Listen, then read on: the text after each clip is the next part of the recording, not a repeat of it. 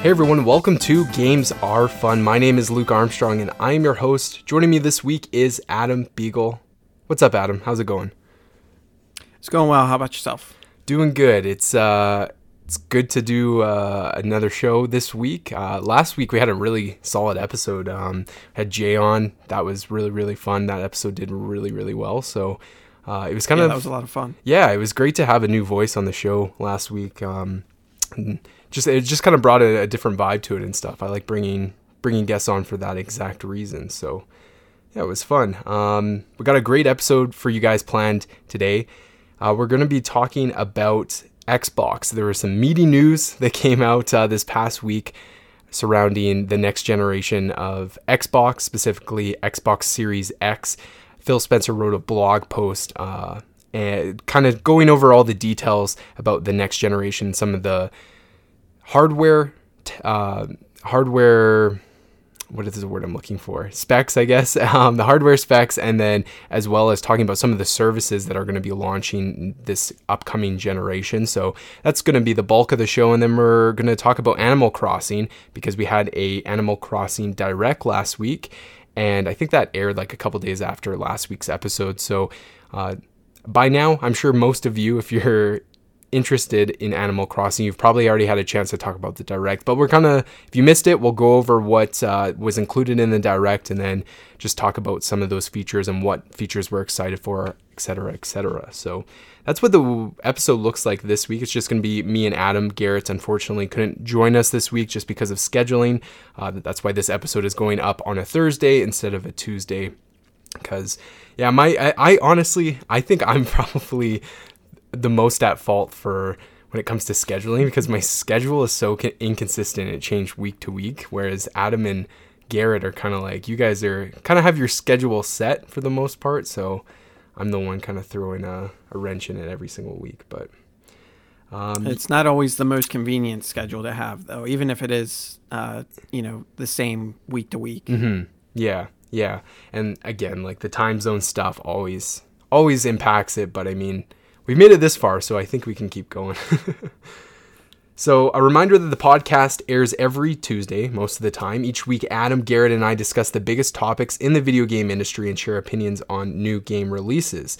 The show is available on all major podcast services such as Apple Podcasts, Google Podcasts, Spotify. Just search for Games Are Fun on whatever podcast service you use.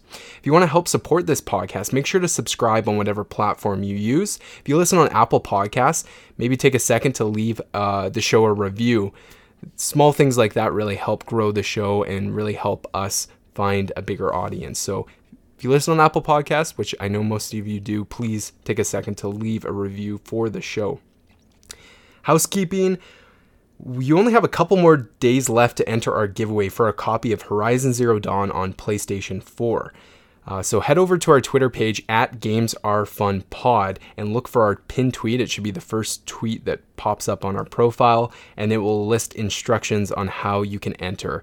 I think we got more people entered in this game giveaway than last month, so that's really good to see. But I mean, I still think there's only like 10 or 11 people that have entered, so. I mean, your chances are, are are pretty good. It's not like you're entering a giveaway where hundreds and thousands of people have also entered. Like, it's it's a it's a, a pretty good chance for you to win a free video game and a really good video game at that. So make sure you head over to our Twitter page at Games Are Fun Pod and sign up for that giveaway. Um, just a disclaimer there that the code, of course, is only a North American code, so it will only work on North American PlayStation Network accounts. Um, so apologies to uh, Europe listeners and anywhere else in the world, but I think our audience is primarily North America. So. All right. Um, I guess that's really all I had for housekeeping. Uh, it seems like we're kind of blowing blowing through this beginning of the show. Um, yeah, I guess we could just jump in it if you want to go for it. Uh, do you have anything else to add before we go into our big topic here, Adam? Uh, I guess the the only big thing for me is, uh, you know, last week I was kind of ranting and raving about ESA speedrunning marathon. Well, if you missed it or you're craving more good news, uh, on GDQ this week, there is a new 24 7 marathon. It's called Frost Fatales. And it is essentially just like GDQ, except uh, it's, it's not lo- like it's not in like a, a live convention area or anything. So it's it's essentially done kind of all online. These streamers are um, essentially streaming these games from their their homes or whatever, but you still get the the same quality uh, gameplay, game breaking stuff, high execution. Um, great commentary. There's a, a, the charity involved is, is really good, but it's the the key difference here is that it's all female. Um, oh, really? Wow. So it's all female runners, female commentators, female hosts. That's um, awesome. So it's really getting, uh, you know, women gamers on on the scene, especially those that you know, obviously like to speed run, uh, and the, um, the charity for this is the Malala Fund, which is a uh, a charity to to help women around the world make sure that they get educations in school and all that. So um, really solid uh, charity there. You know, GDQ always teams up with with great charity partners um, and make sure that that money goes to to really good places. Awesome. That's really, really, really cool. I hadn't even heard of that. Uh, sorry, where did it's, you say? It's pretty new. Okay, this is like a the first time they've done this event, or is it? So this is technically the second time they did it. okay. Um, but this is the first time they're doing it with a charity partner. I think right. last time they did it, they it was just you know them doing a thing, and and now this time there's an actual charity involved and um, all that. So cool. That's awesome. Uh, where can people check that out again on GDQ's on Twitch? On it's the, uh, the Games Done Quick channel. Awesome. I'll put uh, a link for that in the show notes if you guys want an easy way to just finding that uh, Twitch channel.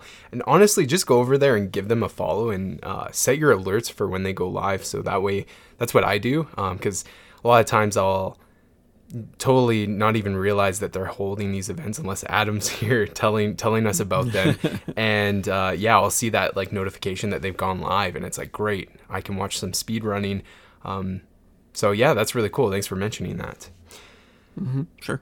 All right. Well, let's talk about Xbox. Uh, they're coming in this next generation with. Uh, they're going hard. That's the best way to put it, I guess. Um, so this past week, uh, on February 24th, Phil Spencer, the head of Xbox, actually did a blog post called "What You Can Expect from the Next Generation of Gaming" over on uh, the Xbox Wire on Xbox's website and it's a really well written blog post that just kind of talks about exactly that what we can expect from the next generation of gaming for Xbox. Um, they go into some spec details of the Xbox Series X, um, but more importantly, they kind of talk about some of the new features that are going to be coming.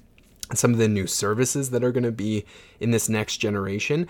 So rather than reading the entire, I, I recommend that you kind of go and find this article yourself and give it a read because uh, it is quite beefy in content. Uh, I'm not going to read the whole thing, but I am going to just take the bullet points of, you know, some of the things that Phil mentioned. So, uh, right off the bat, there's a graphic that was flowing around on Twitter and social media of a picture of the Xbox Series X and some bullet points right beside it, um, talking 12 teraflops, vari- variable rate shading, hardware accelerated direct X ray tracing, quick resume for multiple games, and smart delivery. So, some of those things I'm going to go in more detail here because uh, Phil kind of expanded on some of them.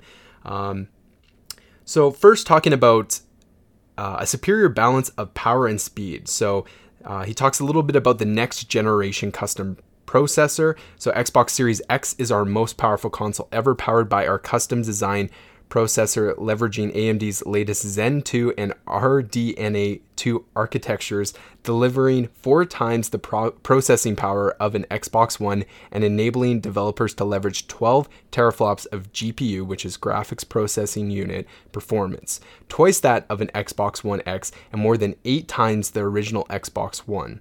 Xbox Series X delivers a true generational leap in processing and graphics power with cutting edge techniques uh, edge techniques resulting in higher frame rates. Sorry, I got a mouthful of marvels this afternoon. Um, graphics power with edge techniques resulting in higher frame rates, larger, more sophisticated game worlds, and an immersive experience unlike anything seen in console gaming.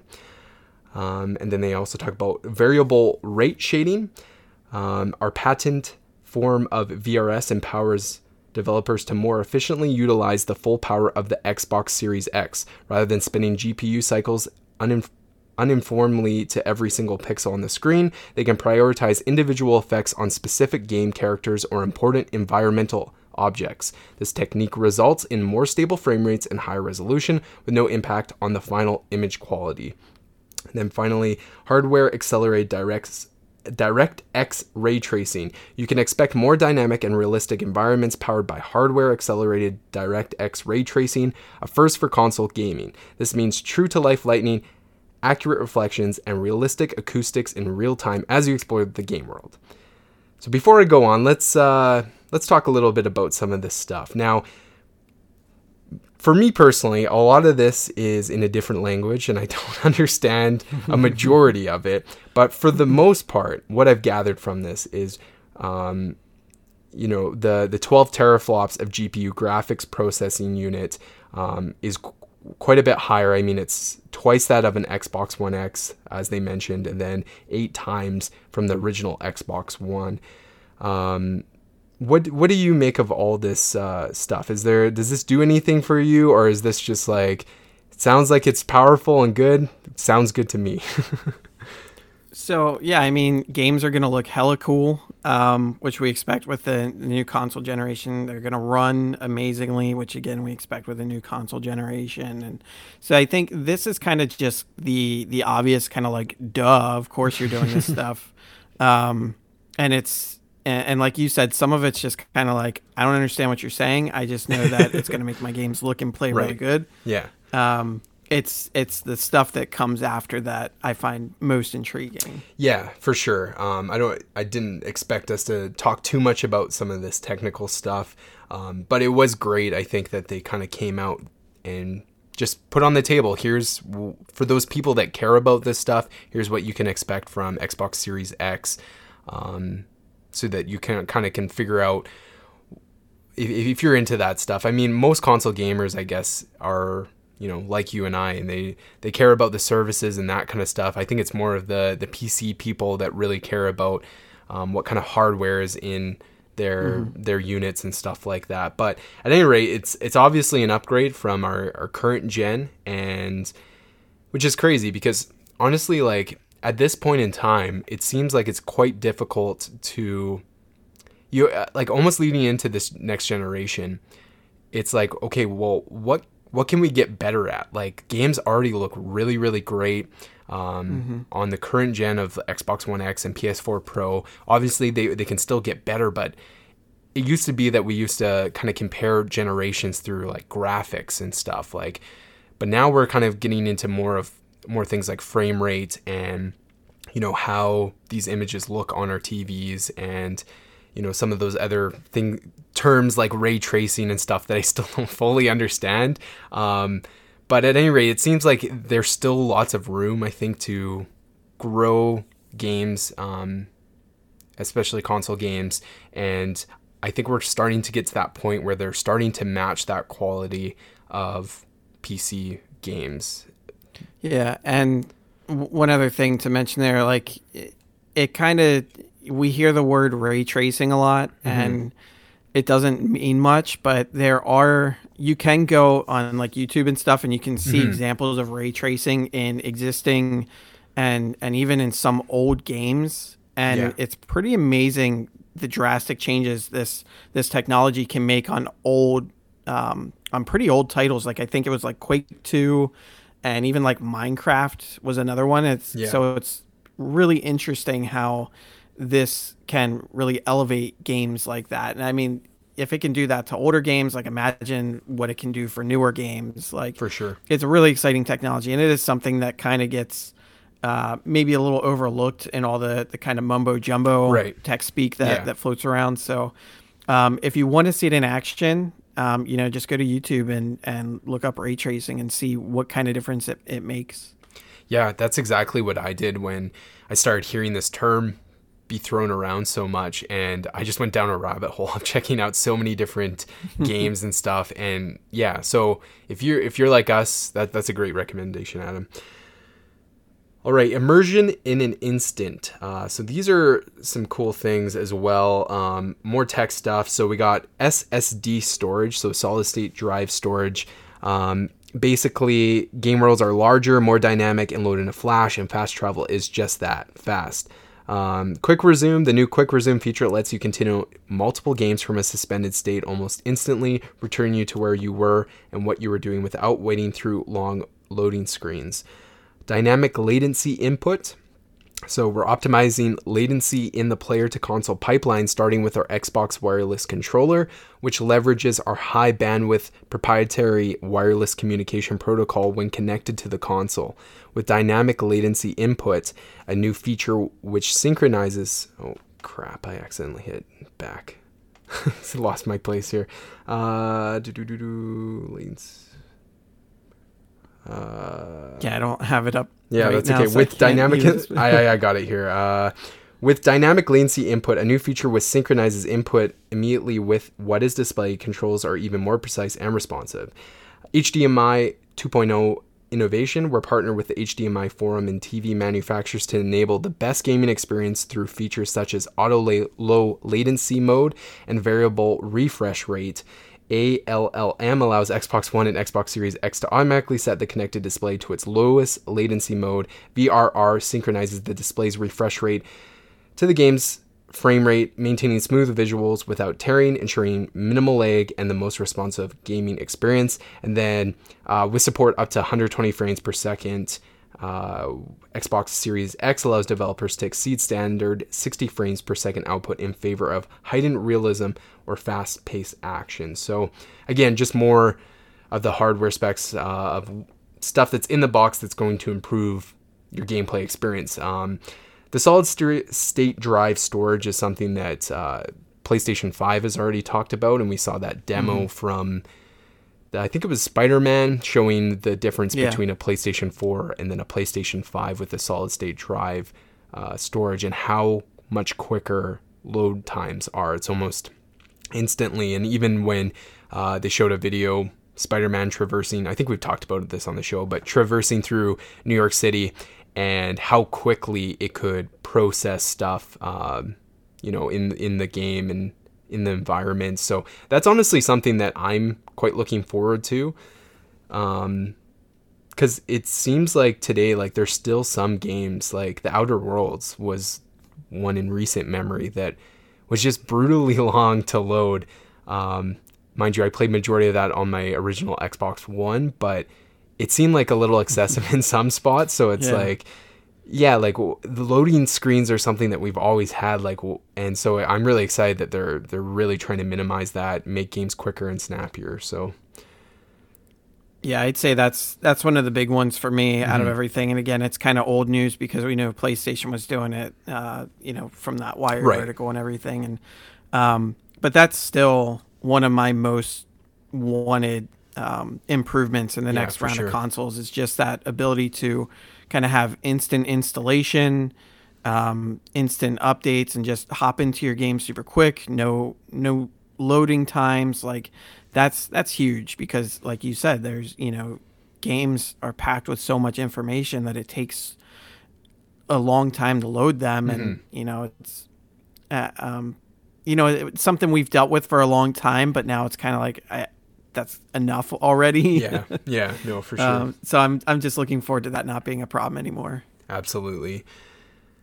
The up to 120 frames per second support is kind of interesting. Uh, I think I was listening to some sort of kind of funny content, either PS I Love You or Kind of Funny Games Daily. And they're talk- joking about how how high can the human eye actually process like frames? You know what I mean? Like what what's the highest frame rate that we can actually see. And I'm sure there's some sort of measurement to that, but there is a difference when you go from a low frame rate game to like especially when I made the jump to the Xbox One X and you know I was able to play like Witcher 3 um and see that increase in frame rate it really changes how a game looks like I, I I like that they're focusing on this because you know 8K is something that is probably going to be supported in the future. But I think we're at that point that resolution doesn't really matter. It's it's the frame rate that is really important, and you know, knowing that games would be based probably 60 frames per second, then up to 120 is just crazy, uh, especially coming from that norm of like 30 frames per second and some games getting that 60 frame per second support. And then, you know, that that's a huge gap even if you're playing on like a Nintendo Switch, right? So I I, I like that they're focusing on frame rate rather than like they're making that one of their bullet points rather than resolution, right? They could say, mm-hmm. "Hey, we're gonna have 8K su- 8K support," but they know that I think most gamers are really looking at that frame rate as something that's important to their experience. So. Yeah, I might be in the, the minority here. I, I do care about frame rate, but I'm not necessarily hung up on like the 120 sure. thing. Yeah. As long as I can get a solid 60 in pretty yeah. much any game, like Absolutely. I'm, I'm pretty much good with that. Yeah.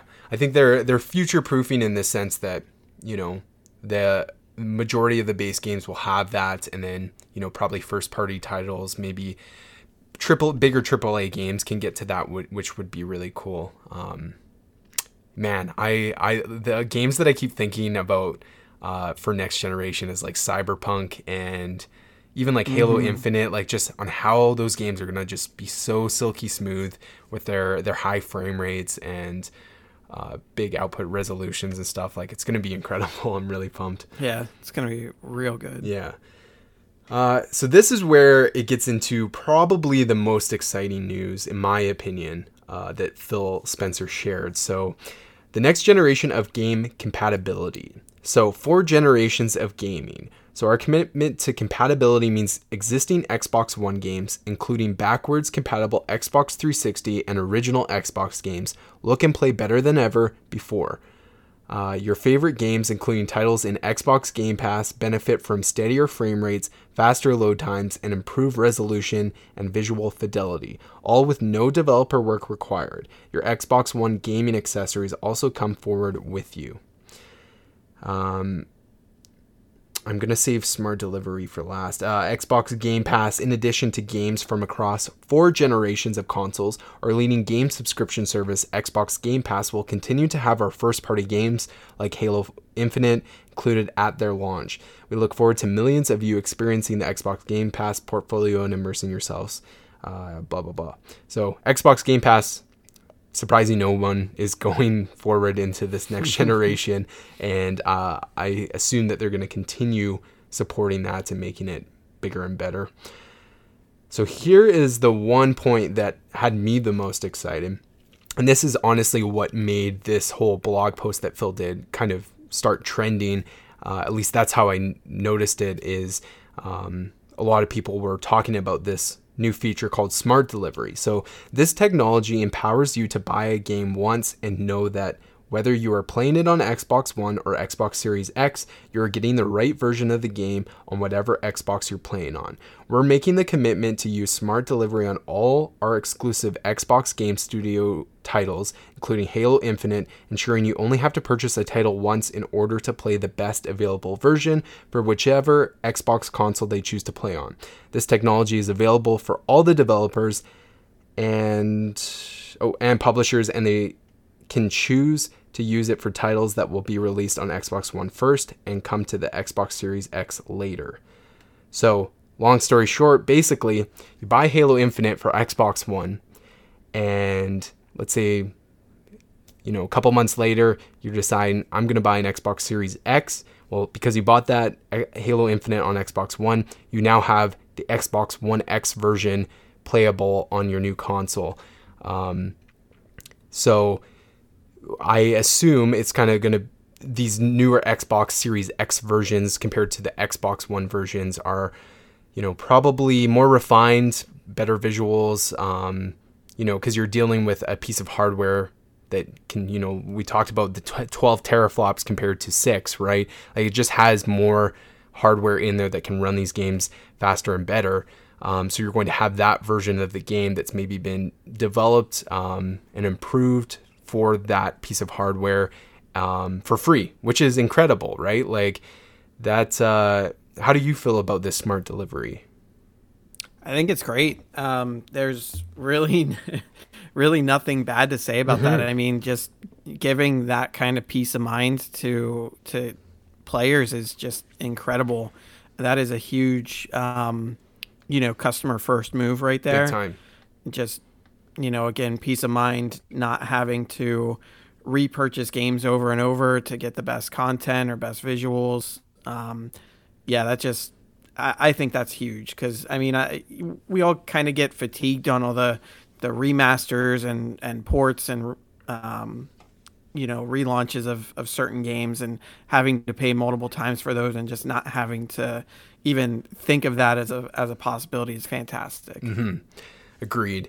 I think this is honestly such a, a big feature that it could honestly help um, people kind of immerse themselves into the Xbox ecosystem, right? Those people that maybe have skipped the Xbox One and because uh, it, it had a lackluster performance this generation, and just hearing these things, uh, everything that we've already mentioned in this podcast, and then this on top of it is is incredible. Like, and they say in the the statement here that it's going to be Xbox Game Studio titles are going to be that, um, but we already had a couple third party things confirmed, like CD Projekt Red confirmed that Cyberpunk 2077 is going to be part of this smart delivery uh, service. So when you buy Cyberpunk this September for Xbox One, uh, whenever the Xbox One X version comes out, because they, they confirmed that it was coming to next generation, but not at launch of these new consoles. It'll probably be within the year, I would say, of you know, sometime post September 2020 to September 2021. That's kind of my guess is we're going to get that next gen Cyberpunk 2077. But if you bought that, which a bunch of us are going to be buying it this September, the fact that I can then play it, you know, have this better experience and not have to like go out and buy the game is is something that is brand new to us, right? Like look at even just this past generation with something like Grand Theft Auto 5, right? Where we went out and bought Grand Theft Auto 5 on PS3 and Xbox 360, and then a year went by and we all bought it again for a PS4 and Xbox One and um it'll be interesting what I want to know is how many third party developers are going to jump on this smart delivery because mm-hmm. from a business standpoint like you said this is for for the for the fans, for the the players, um, from a business standpoint, why would you sell only one when you could sell two, right? It, it doesn't really make sense in that sense, but I think them just taking this stance um, could bring more people into the Xbox ecosystem, signing up for Xbox Live, Xbox Game Pass, and and bring in more. They've they've obviously done looked at it from a business perspective and decided that this this would be something that they could do and they're not going to lose lose money on it. So yeah, I'm really really yeah. excited about it.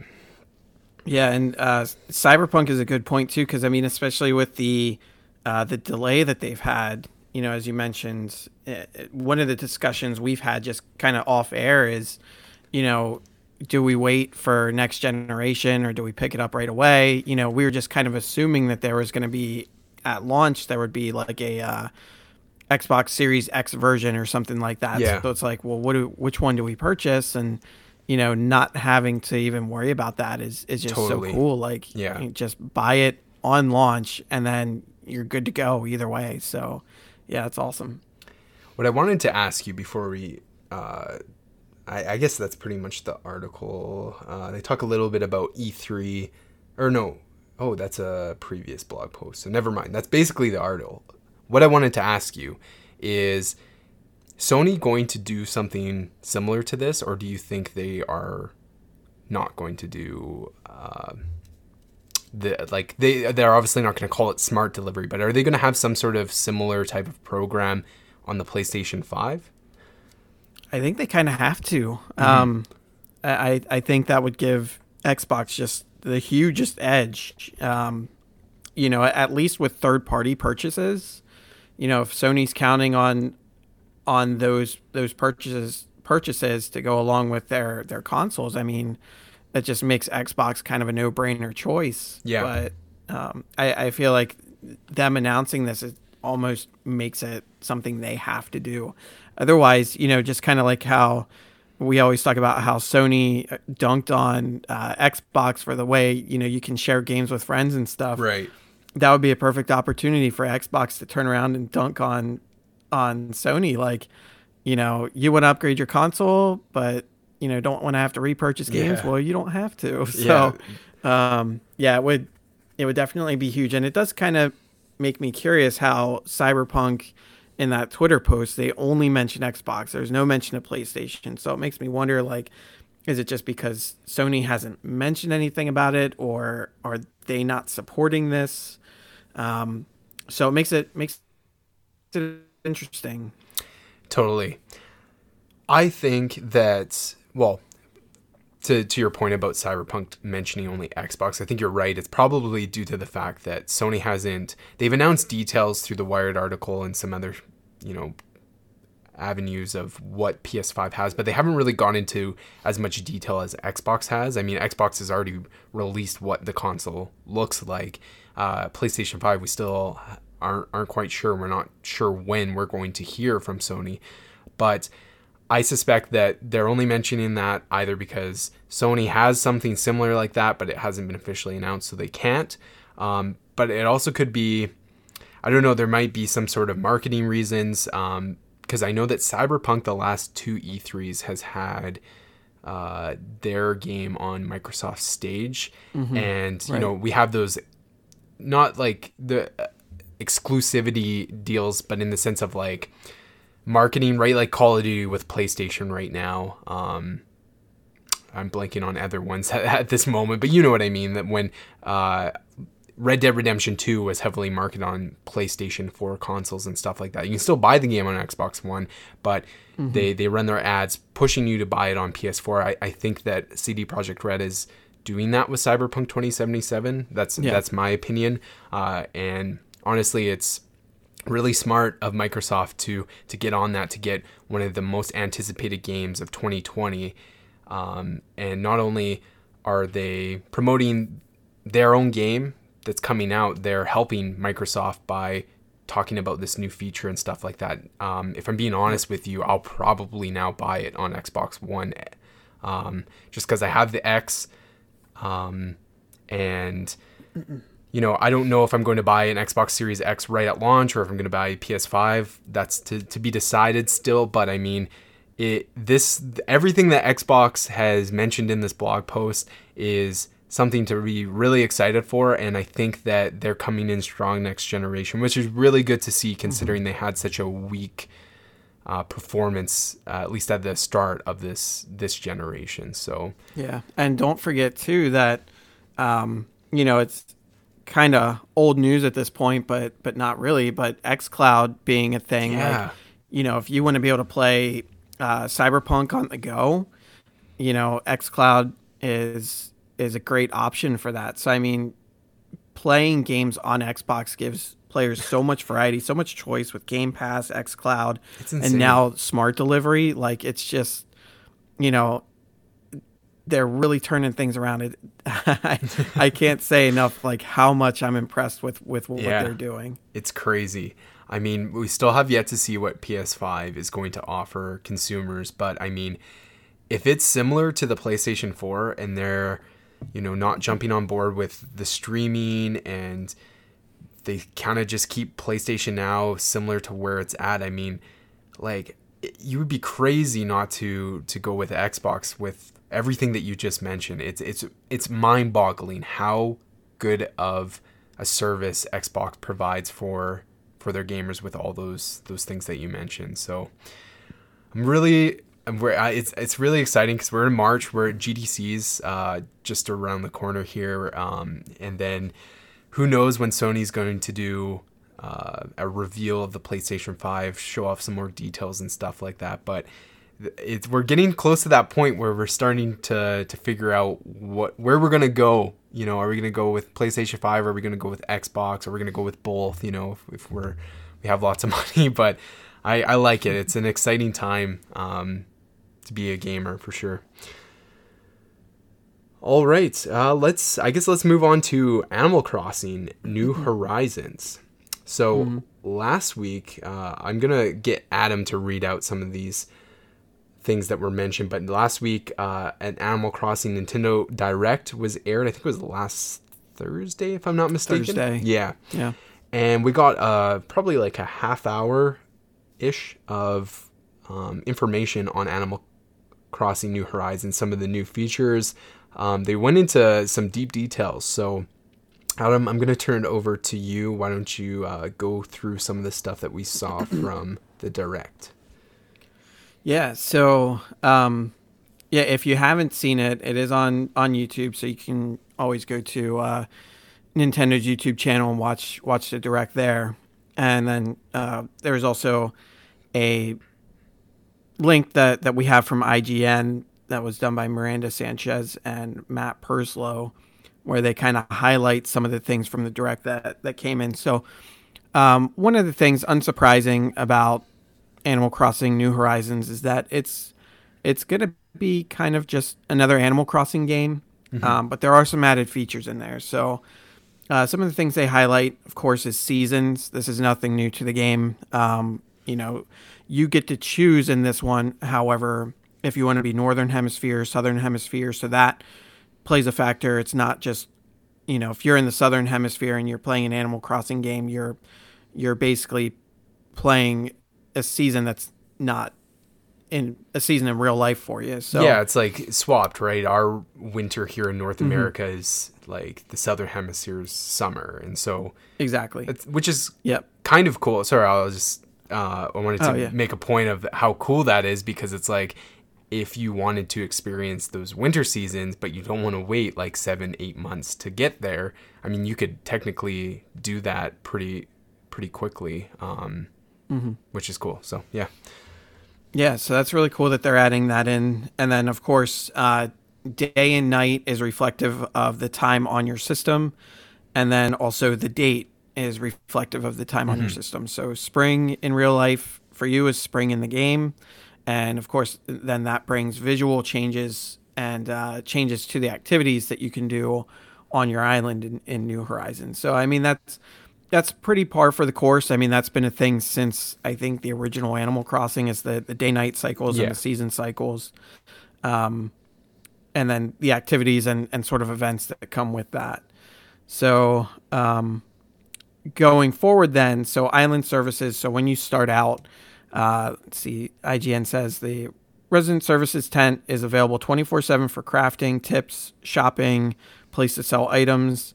Uh, then the day after you arrive on the island, you'll have access to the airport that also houses the post office and online portal that allows you to visit others. So, in other Animal Crossing games, you typically have shops, um, you know, maybe like a mayor's office or something like mm-hmm. that, houses, and and this has nothing. Like you start off with a tent and you start from scratch, mm-hmm. and so it's it's it takes you down to, to much more bare bones than what you usually have in Animal Crossing games, and that gives you more uh, potential and more capabilities as you progress through the game. So it kind of it, it, doesn't seem like much at the start, but it allows you full customization, which is nice, and we'll kind of get into that more here.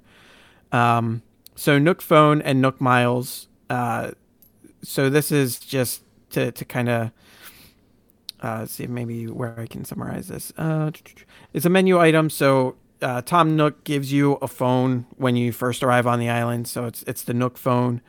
Uh, so there's a camera, map, DIY app, and plenty more. The smartphone also gives Nook a direct line to you. At the start of each day, Nook will put on an island-wide broadcast about something. Nook didn't elaborate in the Nintendo Direct. Uh, Nook Miles were discussed again, though. Uh, points earned through this achievement style system can be used to pay off the initial getaway package and then to purchase special rewards only available through Nook's shop. You can also spend Nook Miles on a special ticket for a trip to a random deserted island. It'll be filled with resources for crafting, fruit, and animals you can invite to visit your island. So, uh, Nook Miles essentially is the currency of the game. Mm-hmm. Uh, so, as it was just mentioned here, you use it to buy things, uh, upgrade uh, your uh, physical belongings. Eventually, you'll be able to, I believe, buy buy like housing and stuff with yeah. it. Um, and then of course the random deserted island things. So uh, this could be we don't know all the details yet, but I think as I was listening to, uh, I think it might have been Game Scoop, or maybe it was uh, Nintendo Voice Chat on IGN. They were talking about the possibility that it could be, let's say it's it's summer in our time zone, but we need something that's only available in winter. Right. Yeah. Uh, that this may allow the opportunity to access islands that have a winter theme to get those those things that you need. And I think um, you know, maybe a way to keep people from kind of cheating the system by altering the uh, time and date on their switches to, right, to fast to get, forward. Yeah. Exactly. Yeah. Yeah. Yeah. This is, uh, uh, I, I wanted to mention this was something that I thought was quite, quite cool is that there's an, like, we can go to these other islands and kind of explore, um, you know, a different island from the one that we're on. And it kind of reminds me a little bit about like stardew where you could go to you know you could go to the mines you could go to the desert you could go to these little places that are you know outside of your typical routine of farming and harvesting to collect resources and stuff um, which is really cool because it, it kind of helps i think break that. Some people get tired of the the routine some people really like it but some people kind of get burned out of doing the same kinds of crafting and harvesting um, so being able to go somewhere else, uh, somewhere else, not on your island, go to a different island, collect different rare resources is really neat. Mm-hmm. Yeah. Yeah, definitely. Um, and then uh, moving forward, then, so uh, we kind of mentioned this earlier, but home upgrades slash decor. Uh, so IGN says home upgrades still cost a heavy chunk of change at 98,000 bells. Uh, we saw on the screen, but this time around, they come with their own hidden storage. Uh, the Nintendo Direct didn't reveal the size of this storage, though.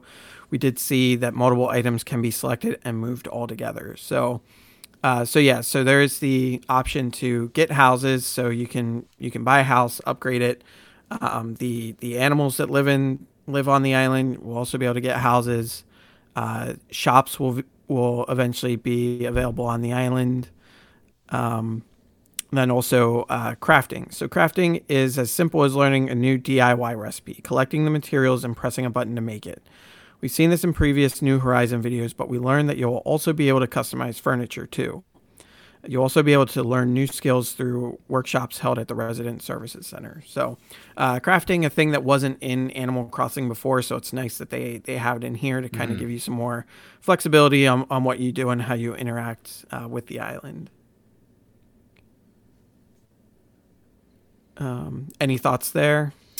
Uh, yeah, I, I, I just thought it was funny, like the, the con. That's why I've kind of chuckled a couple times, especially when you're talking about the Nook phone and Nook Miles and stuff of just like how you're kind of roped into buying this like, uh, what is it like the, the getaway package or whatever that kind of like sets mm-hmm, you up with yep. the tent and everything you need, and then he ropes you in to to get a house and you're going to be paying that off for the rest of your life and it's just like it's hilarious. I love how that they're not like explicitly going into sorry, I know you were talking a little bit about craft. I was just going back to the house upgrades and stuff mm-hmm. of just yeah. like Tom Nook and how they kind of play into that without like explicitly mentioning it. Like, because there's been so many memes of him just being a money hungry capitalist and uh, taking advantage of you, and the fact that they they they they put those things out on the table without you know directly saying it. I just think that's really funny. So, um, but the crafting is really cool.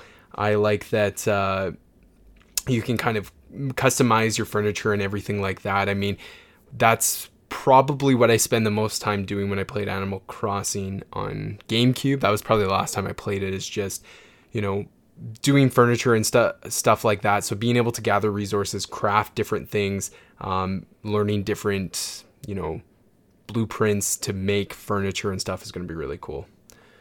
Yeah, it's definitely a cool new new element to to add into the game. Mm-hmm. So, um, so next here uh, we'll combine the uh, party play and and Nook Link. So. If you've got multiple Joy-Con handy, you can have up to four people play New Horizons on one Switch at a time, or eight in online multiplayer. Um, let's see, this was shown in, in the Nintendo Direct for E3 2019, uh, but this new Direct showed off more of the leader and followers feature and explained that any items found by followers will be stored in the recycling box. They can also have their own homes. Um, so for those that are you know sharing a Switch, that you you also share the island, but you can also play together on the island at the same time. So uh, kind of a neat thing there. Mm-hmm. And then uh, Nook Link. There isn't an actual in-game voice chat for New Horizons. Instead, Nook Link is available through the Nintendo app that will instead facilitate voice and text chat along. Oh my gosh. Um, they still trying to push push that Nintendo app that is just like right? useless. yeah. Uh, they go on. Uh, more importantly, though, you can use Nook Link to read QR code designs from Happy Home Designer and Animal Crossing New Leaf. Uh, Nook Link will be available after launch, but still sometime in March 2020. So, so yeah, they're trying to still trying to push that stupid app. Um, but the uh, the QR code thing, like I, I, almost just skipped over it because I mean, who really uses that app for like voice and and text and all that? But yeah, uh, the QR thing I, I think is is pretty neat. Um, if you have access to, you know, any of that, or you've made designs of your own, uh, you can import that stuff into New Horizons, which is pretty cool. Yeah, I think that was a cool addition because it's really catering to those hardcore Animal Crossing fans who have you know played uh, the past games on like 3DS and such. Um, it kind of like uh, wasn't really clear. Like it'd be cool to access some of that stuff without having to own those things, but I mean, mm-hmm. I I think that's exactly what it is. It's like, hey, this is a treat for those people who who have played the previous iterations of Animal Crossing. They get a little bit of an extra feature to them. Um, but I mean, if you really wanted it, picking up a 3DS and Animal Crossing uh, New Leaf for that. I don't know if it would be worth it at that, but uh, right, you know, those people that spend multiple hours, um, you know, doing putting time into those games are, are getting rewarded, which is cool. Yeah, so hopefully, I, I kind of wonder if there'll be any sort of like hub on the app itself where people can upload their own QR codes, and so if someone has a really neat design that you want. Mm-hmm um, and I mean, it might just be as simple as they can, you know, post it on Twitter as well. But you know, because it's it's just a QR reader you can yeah. do right from your yeah, phone. So I guess yeah. any way that they can they can post that QR. I mean, I personally at this point like I'm I'm not creative enough to make any designs sure. myself, but you know, if there's a way that I can get other people's designs in the game, like that'd be you know really neat. Um, so moving on then so uh, customizing the island so so this is where things start getting uh, pretty interesting i believe. So uh, new horizons is set on a deserted island so it's only fitting that when you're building a community from scratch that you'd have a say in its development. This starts with choosing where your first new islanders live. Eventually as shown in a montage your island will grow into a reliable animal crossing town we've come accustomed to complete with a museum, a full Nook shop, the Able Sisters shop, and eventually a campground for guests to visit. You can ask a guest that stays here to move on onto the island. Upgrading resident services enough brings back Isabelle. It looks like she'll help you proceed with an island evaluation, uh, customize the island flag, and more. Um, so that's all really neat stuff. So yeah, as we kind of mentioned earlier, like all the things that we we know about Animal Crossing, mm-hmm. like the shops and, and things that you can do, aren't there when you start, but as you progress and build up your island, they will come in. So that's that's cool. Mm-hmm. And uh, last thing to mention here is uh, a bullet for Island Designer. Uh, we've seen new tools that make traversal a bit easier, like the way to pole vault over rivers rather than walking over to an out of the way bridge. Uh, there's also a ladder for scaling ledges and cliffs. As you progress more, you'll be able to build bridges and staircases, but after that, you'll earn construction permits that will allow you to alter the terrain altogether. Uh, the Nintendo Direct showed how you'll be able to expand or remove rivers, pave paths, and modify modify cliffs. So this is really cool stuff here. Mm-hmm. Being able to, um, you know, build bridges, uh, steps, all sorts of things. Um, I mean, even just the pole vaulting and the ladder system is is a tremendous upgrade over the other games where as it's mentioned like if you want to get across a river sometimes you you have to walk um as it mentions to an out of the way bridge or you know some or out of the way pathway to get up a hill to to get to a certain area. So having those things right off the bat is really nice. But then later being able to get the bridges and and staircases and then even like the uh, it was saying about how you can alter the terrain so you can basically terraform this island and uh, you know so if you find something about it you don't like you want to uh, change the layout of the land a little bit you can do that so it, it's really nice they're giving players a ton of freedom in this game and it's it's going to be so exciting totally Um, I don't know. Do you like what uh, was it? I, I wanted to talk a little bit before we move on uh, about the the direct itself. Did you think it was? What were your overall thoughts of the presentation? Well, I, I went in, I was already sold on Animal Crossing. Mm-hmm. So I, I didn't, I felt like I didn't need to see anything else, but I decided to watch it anyway. I thought maybe they'll throw in something not Animal Crossing related. yeah. Um, so I so I sat down and watched it, and and I'm actually glad that I did because they did a really good job with it. Um, things were presented really well. You know, it was a lot of uh, Tom Nook kind of just explaining things, and then they show a little montage to go along with what he just said to mm-hmm. kind of show the different features and functionalities and and the way things progress in the game. Um, but for me, I just really like the music in it. Like I was really digging the the music they had playing in the background, which I assume is is music in the game. So uh, with Animal Crossing games, each hour of the day has its own music, and uh, and it's some of the most chill, just really fun kind of music to listen to. Yeah. And um, I even with uh, New Leaf, I would sometimes just listen to the soundtrack for that game because I just I liked it, and there were certain hours of the day that I was just never able to play, so I wanted to hear all the different tracks. Sure, and, yeah. Um, it was all really good, and and this seems like this game is going to have possibly even better music to it, and they kind of showcased a little bit of that in the direct. So, um, so I'm really looking forward to all that. I, I think they did a really good job. Uh, they did manage to increase my hype levels. I was already super hyped for the game. yeah. I, but I was like, you know, it's Animal Crossing. I kind of know what I'm getting into. Right. Um, so I, I you know, was just kind of like whatever. But then after watching that, I'm kind of thinking like, well, maybe maybe I want to take a day off work to to play to this game some, now, yeah. like because the the yeah the hype is just you know through the roof at this moment. So yeah, I was I was pretty much in the same boat of like I was sold the, once I knew that there was an Animal Crossing coming to Switch because it had it, it's been since the GameCube since I played and I have been eager to jump into it and I was kind of assuming that they would dive into some stuff, but seeing the direct was I, I was really glad I watched it because it, it provided a bunch of details on stuff that now I know about going into the game, right? Um, there's clearly a lot of features, and I think when someone come, a lot of these things kind of come up in the game naturally, right? They're not all thrown at you at once, but having that kind of knowledge of all the things that you can do, like all the stuff that we've we talked about, um, it kind of helps me kind of go in and know what to expect or know what the next step is and stuff, um, which I, I really like.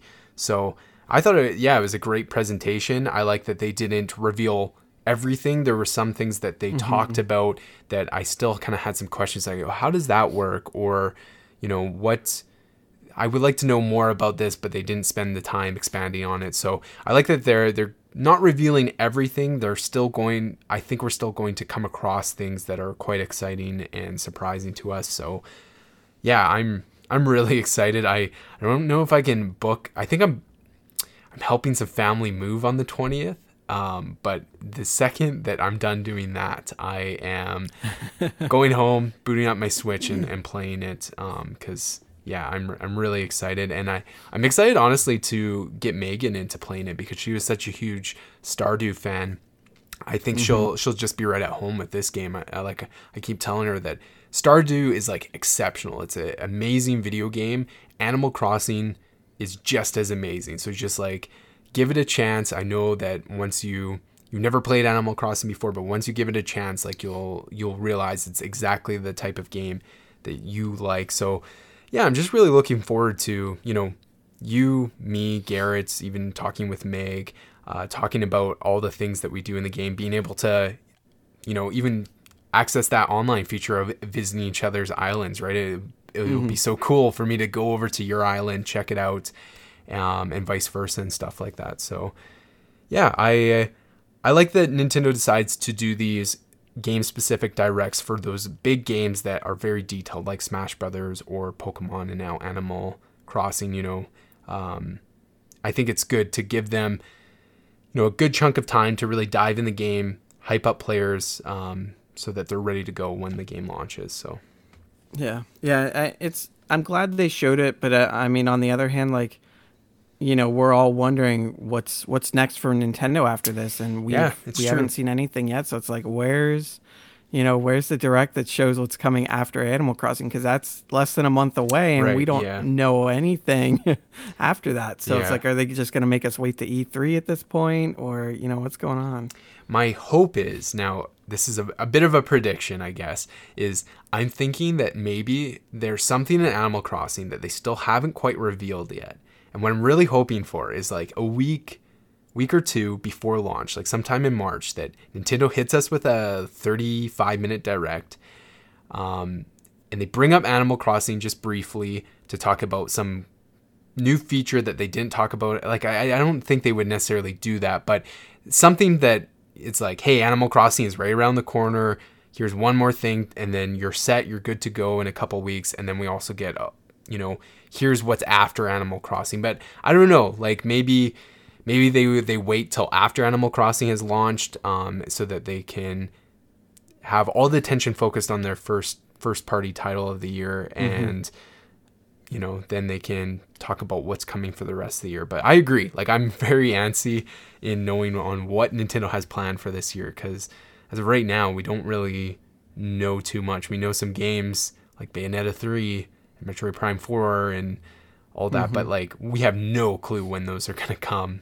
Um, if if at all this year, right? So yeah, and I think I mentioned I don't know if it was just in in one of our off air discussions or if it was maybe last week's episode, mm-hmm. but like you know, I, am really excited for all this Xbox news and PlayStation and all that, but I, I really just want to hear what Nintendo yeah, like what's true. going on with Nintendo. Like that's I I, I most want to hear from them and they're the ones that are being kind of the most silent right mm-hmm. now. So it, I I'm very eager, but at the same time, I I fully trust Nintendo because they haven't disappointed the last oh, yeah. couple years with right. You know things like just on a random day, it's like here's a Smash Brothers reveal like in this direct, and like mm-hmm. uh you know last E3 including that Breath of the Wild 2 teaser and stuff like that. Like they're they're we didn't even know last year um, until that first big direct that like I think I've talked brought this point up on the show before, but Link's Awakening, how like that was a right, yeah. awesome remake of a beloved game that at the beginning of the year we didn't even know existed, and by September we were playing it. So it's like Nintendo's known for they have a pretty good track record of keeping things a secret, then revealing them, and then them releasing, you know, not too far after again minus Bayonetta 3 and Metroid Prime 4, but you know what I mean. So I'm hoping uh, I'm hoping next this upcoming month we have a big episode where we can talk about uh, a Nintendo Direct and everything we saw from it because those right. are always the, probably my yeah I would say they're my most favorite episodes is uh, whenever there's a direct just dissecting them and talking about all the cool announcements. So so I I guess we'll that will that's it for the Animal Crossing news. What uh, we are going to do is Garrett, myself, um, Adam. Is your brother picking up Animal Crossing? Um, I don't think so. Okay, I wasn't sure if he was in that Animal Crossing boat. Um, but we three for sure are picking it up, and so you can expect us, you know, sometime after March twentieth to do a spoiler cast not really a spoiler cast because i guess there's not really spoilers in that game but just like a, a review yeah. episode for animal crossing where we just devote an entire episode kind of like what we did for death stranding last year uh, where we we talk about that we've kind of have plans to do that for uh, big big major releases animal crossing is that first one we definitely want to do and then final fantasy VII and Last of Us, etc., etc. So I'm really looking forward to doing a whole episode devoted to talking about that game because there's, as you can hear, there's a lot of stuff included in that game. So we're going to spend a lot of time talking about it in the next uh, next several weeks, I guess. All right, let's move on to what we have been playing. So last week we had a really, really busy show uh, with Jay joining in us. There was four of us, and we didn't really get a chance to talk about dreams. And mm-hmm. so we decided that we would save that for this week. And so we haven't even really shared our. I think we shared some initial impressions, but we haven't really dived into some of the things we've experienced. So, Adam, why don't you go ahead and talk about Dreams PS4 and everything you've experienced with it so far? Yeah, let me just start off by saying that I love dreams. yes. I I wasn't sure like you know, we had seen things at E3 here and there and and I'm like, you know, this probably isn't a game for me and then uh, it really wasn't until they did the uh, the beta or the whatever like the early access thing was that they did that kind of got me interested because I heard of some of the games that uh, people were making and, and, putting up there, but um, yeah, that it kind of came on my radar at that point, and I decided to pick it up, and and I've just really really loved it. Like, uh, so the there is sort of like a main campaign in it. Uh, it's called Art's Dream, and it's Media Molecules like kind of story um, for the game. Did you play through that? So I played, I don't know how long it is roughly, but I did play a decent chunk of it. I didn't complete it because I okay. know that there's a, a, trophy that pops when you do complete it. Um, and I think yeah. I'm probably, I don't know, I'm guessing of what I've, I don't know. I do you know how long it is? Um, I would say it's somewhere around like two to two and a half hours, maybe. So I've probably played. It's not real long. Yeah. Okay. Yeah, it's it's fun. Like it, they do a really good job of kind of showcasing all the different things you can do in dreams and the the different because um, it puts you into to so many different sort of like games. Like it's it's several different games in one um, that it kind of takes you in and out of, and they do some really um, sort of thematic elements too. Like not quite like not quite like cutscenes, but sort of. Um, they do some really interesting things in there. I think to kind of give people some ideas, and then also you get um, you know things uh, prize bubbles which is pretty typical of media molecule through that campaign that you can use in your own dreams later on. But uh, it's a, it's a really good uh, really good story. It's got a nice uh, sort of moral to the story thing to it. And it's it's really interesting. And uh, the the main kind of uh, theme that they do so the guy's a musician so um, there are some very musical elements to it and sort of the the main song that you kind of hear every once in a while mm-hmm. um, is really good, and they, you do actually get to hear the whole song eventually. But I, I, thought it was just so well done. They did such a really good job on that, and um, there it did get. It did feel like it got to a point where it's like, okay, like, is this done yet? Because it, it kind of seems like there's there's like four or five different endings for the game almost. Like you think it's done and then it's not and there's something right. else yeah. then, i've already experienced but, that only you have played half like thinking like oh okay well this is probably oh oh no i'm just getting started. Yeah, yeah, yeah. So um and then uh a couple kind of standouts that i've played uh there's a game called ruckus just another natural disaster uh, which is actually a Godzilla slash Rampage type game. And you you play a monster and you go around just destroying this city. Uh, you're shooting lasers. You're you're doing tail whips. You're picking things up and throwing them. You're punching buildings, uh, ships, planes, like whatever you can find. You're just destroying and and the idea is just basically rack up as big a score as you can before the military eventually knocks you down. Or there's a free play mode where you can just destroy to your heart's content and uh, you know no worries there. But it's kind of cool because as you're going through and you're destroying things uh, the, the camera will kind of occasionally cut out to like a uh, like a sky chopper view you know like a news story is being done. And you kind of see yourself from uh, from like a bird's eye view while you're just destroying everything, and uh, so it'll kind of cut to that for you know a couple seconds every now and then, so you can kind of kind of makes you feel like you're watching the destruction while you're causing it, and mm-hmm. it's kind of neat. Yeah. And uh, another one that I played is called Southpaw Cooking, and this thing had me rolling. I was I was actually streaming the night that this that that I played it, or well, I played it when I wasn't streaming, but I had a couple viewers in there, so I'm like, you know what, I'm going to show this game off because I had fun with it earlier.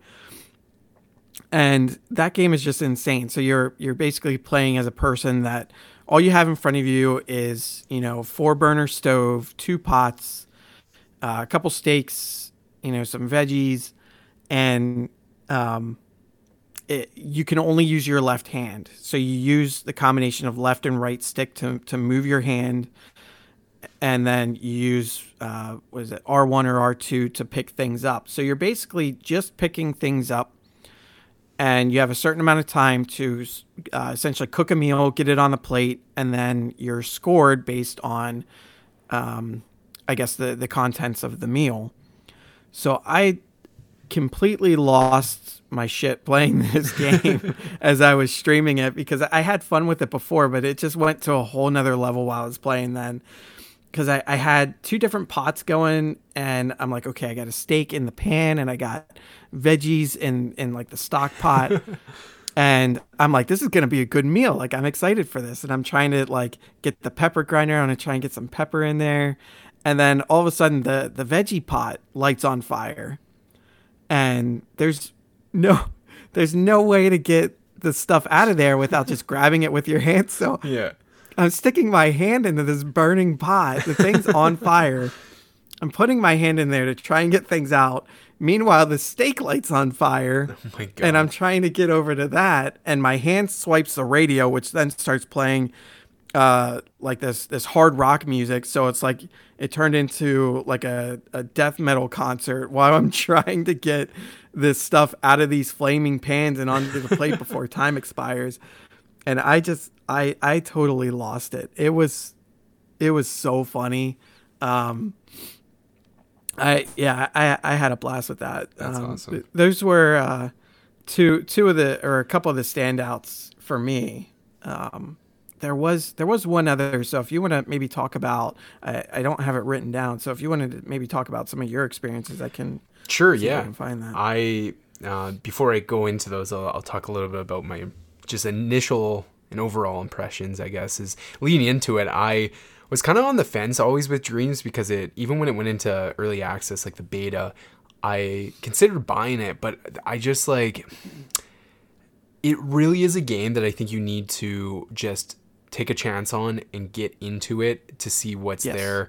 Uh, once you get into it, you'll you'll realize that there's all these types of creations and things for you to play, and they do vary in you know how how well they like in performance i guess you know you get some that are like blowing your mind that somebody actually was able to create something like this and then you get others that are you know very silly um, things. Like I, i'm sure you for for every like great game you come across you probably played like three or four mediocre and then you probably played like three or four bad ones. You know what I mean? Like uh there is a lot of good on there, but we're also like, you know, it launched on February 14th, so there was all this stuff from the beta, but now even more people just jumped into it for the first time. So I think you know, over the course of this year, we're going to get more and more like I already I just played it the other day and there was already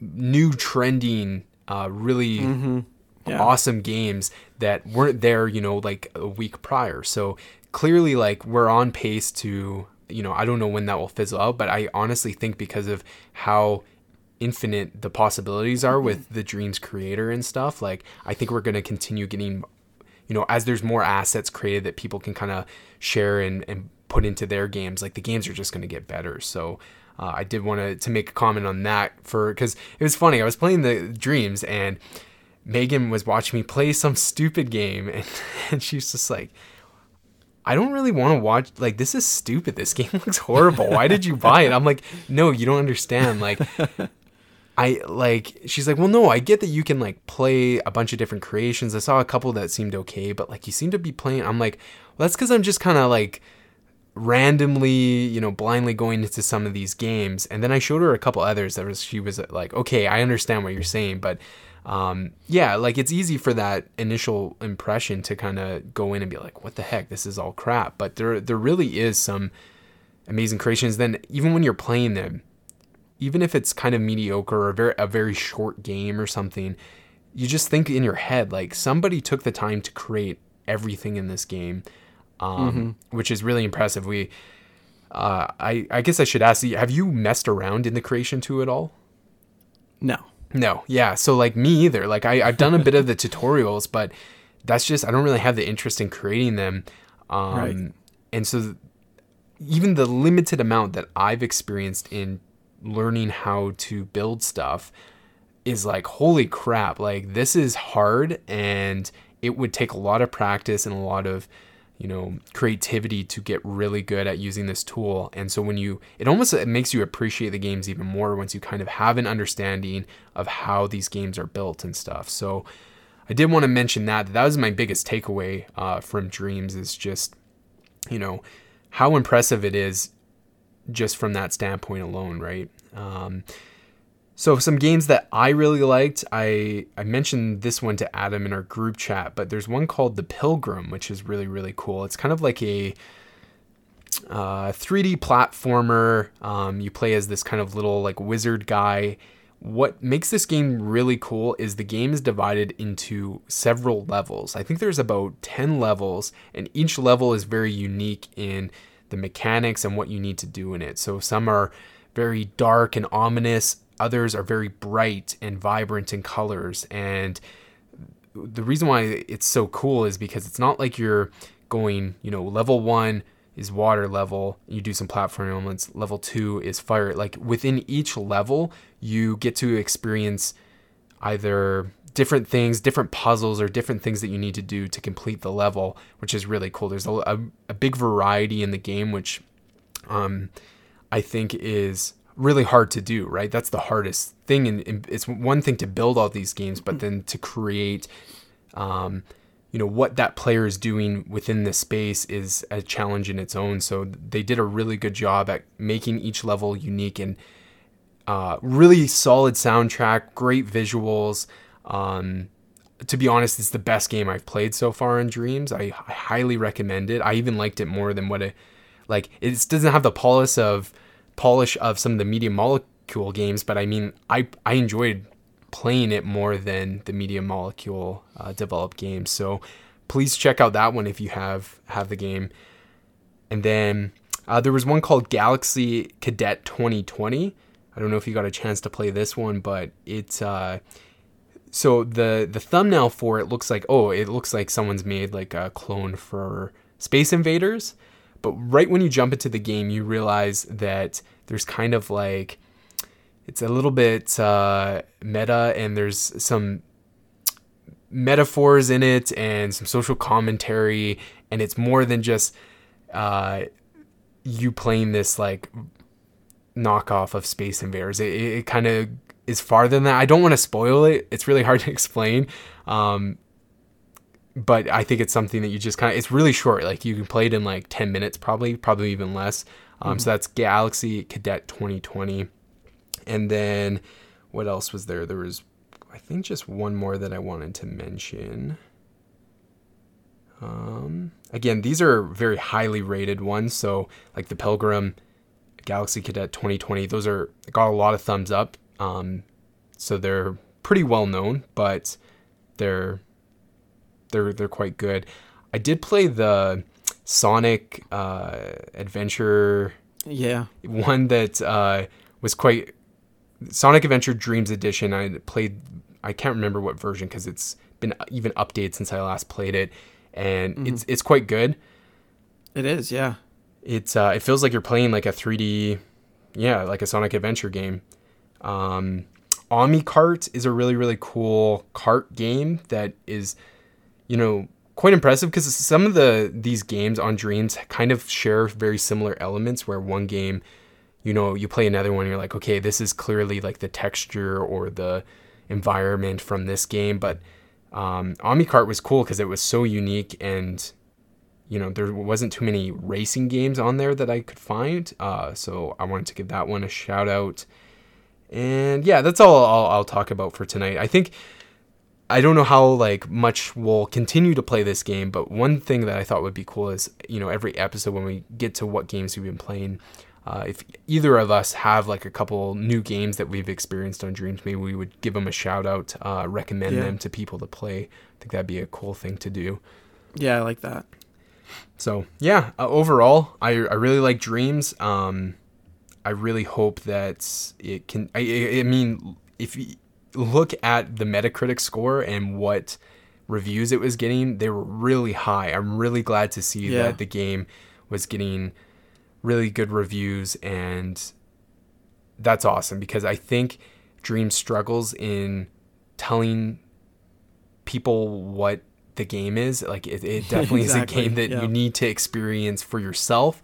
And so I'm glad that they people that got to experience realized how great it was and were able to relay that to people like, hey, this game is incredible. You need to just test it out for yourself. So all right. Um we're getting a little tight on time. Do you have any other games that you wanted to mention that you've been playing recently? Um no, I don't think so. Um, I, I have a few other games that I, I did play, but it's only for a short period of time. So, in the interest of time, I can probably just wait to talk about those next next week. All right, fair enough. Yeah, we got a lot of responses for question of the week. So, um, I did play a game called House Flipper, which I, I'm actually quite excited to talk about it. I got up this morning at like 9 a.m. and I had the day off, and I don't do this normally, but I sat all day. I didn't even eat lunch. I just got up to go to the washroom and I played this game all day. Um, so I want to give it more time than what I can give it today. So I'm gonna save that for next week to talk about this game. But uh, yeah, a game. I'm very that, excited to hear about it. yeah, it's very weird. It's not like like a really fun game to play, but it's like very therapeutic, which I'll I'll kind of mm-hmm. expand on more next week. But um, uh, I did want to mention that Yakuza Zero is available on Xbox Game Pass right now. You guys know that I'm a Yakuza fan. I talk about every week. so go play the game for yourself and give it give it a shot. It is available on Xbox Game Pass. Garrett's uh, started up last night, I think. So I'm. Let me just tease that um, this will be one of the games I talk about next week. Awesome! Yeah, I can't wait to hear hear you guys talk about a couple things and. Uh, yeah, it's going to be exciting because that's a game that I really haven't known anybody who ha- has also played it. So it'll be great to kind of share, you know, opinions on the game and stuff. I think I honestly think you you'll like it just knowing what games you're into and stuff. Um, especially that you're into like JRPGs, like they have that kind of weird element to it that is very not weird, but you know, like Japanese culture is very different yeah. from North American culture, and so there's some things that we experience in Japanese games that don't really translate to us. Um, but you know, a lot of us understand those kinds of things and stuff. So I think if you have an understanding for Japanese culture and stuff, you'll you'll have no problem dealing with some of the weirdness you get to experience. But I'm really excited uh, for both you and Garrett to talk about it. So. All right, question of the week. Uh, thank you guys so much for giving a bunch of responses. I didn't even have to tag people. People were responding like crazy this week, uh, both on Facebook and Twitter. Normally you just get Twitter, but we had three responses on our Facebook post as well. So uh, last week's question was, "What is your favorite video game song?" Uh, so Justin Musselman, who he, he's he's Justin's your friend, correct? Yep. Okay. Yep. Perfect. Boy J Money. awesome. So he says there are so many good ones out there, but this is one. This is one I feel is super underrated, uh, which is from Chrono Cross. He he shared the video, which is "Dream of the Shore Bordering Another World." That's the title track. Uh, And then Jessica Soderberg, who is my sister. Uh, there are many, but at the moment, I would have to say the Wolf Among Us intro theme. Uh, her husband Jeremy Soderbergh says, "Really, the entire Halo 2 soundtrack is great, but I'll go with the main theme with Steve Vai on guitar." And then over on Twitter, JE at Pound JE, who was on the show last week, says, "Here's the song I mentioned. Uh, a red apple fell from the sky from Gravity Rush 2. Also, this E3 trailer for the crew changed my music taste forever. Last night, I heard everything in slow motion by Oliver Tank. Never even played the crew. And last response, but shout out to uh Sata- Sutaki Dane. Okay, there you go.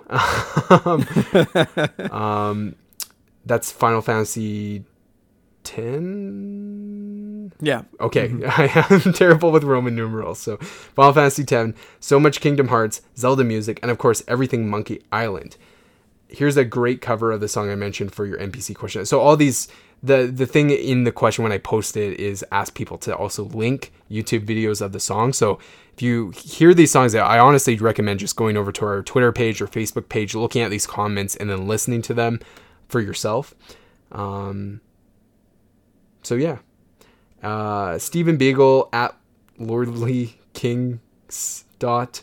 Right now, it's hands down the gym leader. Leader. I wanted to create a, a sorry side note. I wanted to do a segment where each week I I mess up his Twitter handle, but now I guess I kind of. I, I think that's awesome. Yeah, like at Kinges dot says right now it's hands down the gym leader theme for Pokemon Sword and Shield of all time goes to the prelude to pretty much all fan- Final Fantasy titles. Uh, Zach Johnson at WZA John soundtrack would be easier. Shining Force 2 uh, for the Genesis, Genesis.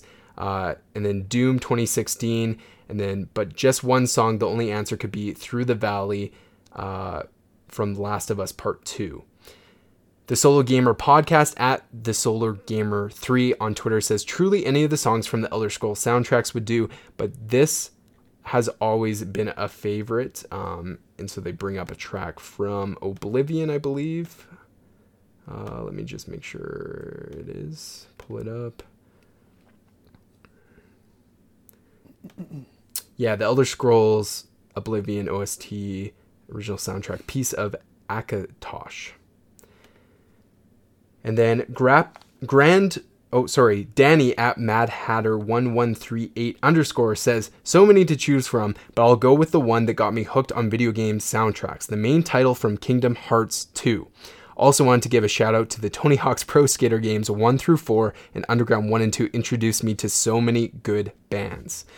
Grand Rap, Rapid, Rapidians Grand Rapidians play video games at grand underscore video says most anything from Earthbound or Katamari Damacy with Little Big Planet a close third. One of my Earthbound faves was. Let me open it up here. Uh, Runaway 5 left the building, which is from Earthbound. And then lastly, we have Riku at Worgen Riku, Kainé's theme from NieR.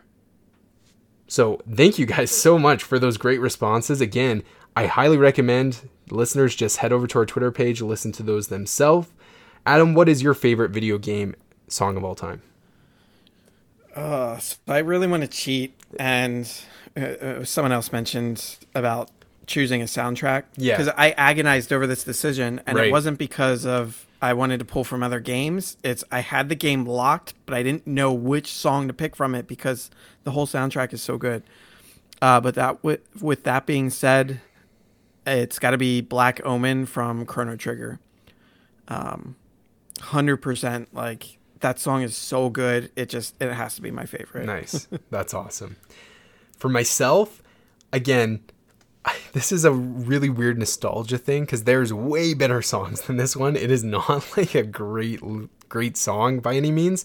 Um, but the theme song to Mystical Ninja starring Goemon on Nintendo 64 has this intro where it's kind of plays a cutscene and plays the intro song. It's all in Japanese, but there's subtitles. And it's funny because you read the subtitles and the words don't necessarily go together, but that's because it's a, a translation, right? So in Japanese, it sounds great. Um, hearing in that. But if you were to like sing the English words with the music behind it, it would just sound awkward, which is kind of the most case for lots of things translated. Um, but this song just used to get me pumped up as a kid. It would come on and I would just get jacked uh, to to play this really weird Konami game. And yeah, so that I it's one of the games I still bring up to this day. So that's why it's my favorite. so this week's question, dang it, I did not think of a question to ask. Um, man, I'm I'm dropping the ball here. Uh, do you have any ideas for question of the week to issue? Oh. Um, now I'm I'm blanking right now too. Um, See, I've only done this a couple times where I've completely. Let, let me think here. Um, oh, I got a good one here. Did so? Question of the week is: Did you ever use strategy guides um, for video games? So, in the internet age, we kind of get tutorials, walkthroughs through the internet. But back in the day, when we got stuck in a game, we had to resort to strategy guides. So what I want to know is did you guys use strategy guides and then to follow up with that, what was your favorite strategy guide that you read or owned or whatever. So make sure you send your responses to contact at gamesarefunpodcast at gmail.com and we'll read them out on next week's episode. And the question will also be posted on Twitter at Games Are Fun Pod and our Facebook page Games Are Fun. So you can respond there just like everyone else did this past week, and we'll read your answers next episode. All right, that concludes this episode for Games Are Fun. Adam, where can people keep up with you? Uh, you can find me on Twitter at AdamPalooza85. Awesome. You can follow me at Luke Allen Arm on Twitter. Follow the show at Games Are Fun Pod. Search for Games Are Fun on Facebook and follow us on Instagram at Games Are Fun Pod. Adam, thank you so much for for joining me on this week's episode. It was a lot of fun. Absolutely. Yeah. And thank you guys for listening so much. Make sure you subscribe to the show, give it a, a like or review on whatever platform you listen to it on. And we will talk to you guys all next week with a new episode. See you later.